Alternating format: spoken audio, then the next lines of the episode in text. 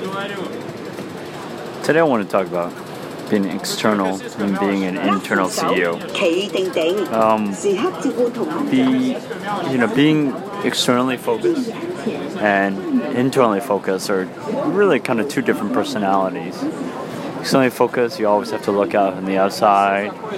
You have to think about media you have to think about your perception you have to think about your brand you think about how you're being conveyed internal you're thinking about culture you're thinking about uh, how to run better operations how to better optimize everything internally. Um, I used to be able to think. I used to think that actually um, doing both at the same time, one could do it. But I think I've started to gravitate towards the conclusion that it's actually extremely difficult to do both at the same time. Um, and henceforth, that's why when uh, in a startup, the typical phase is to internally work on the product and, and everything, and then externally go out and raise. Um, and that's why you have very two distinct phases, really.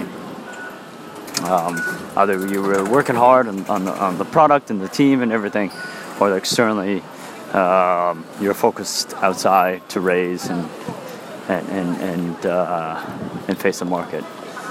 Um, it's hard to do both. I think you can either separate your, you know the, the business so it's it's both internal and the external. Um, so you have cycles of ex- internal and, ex- and external.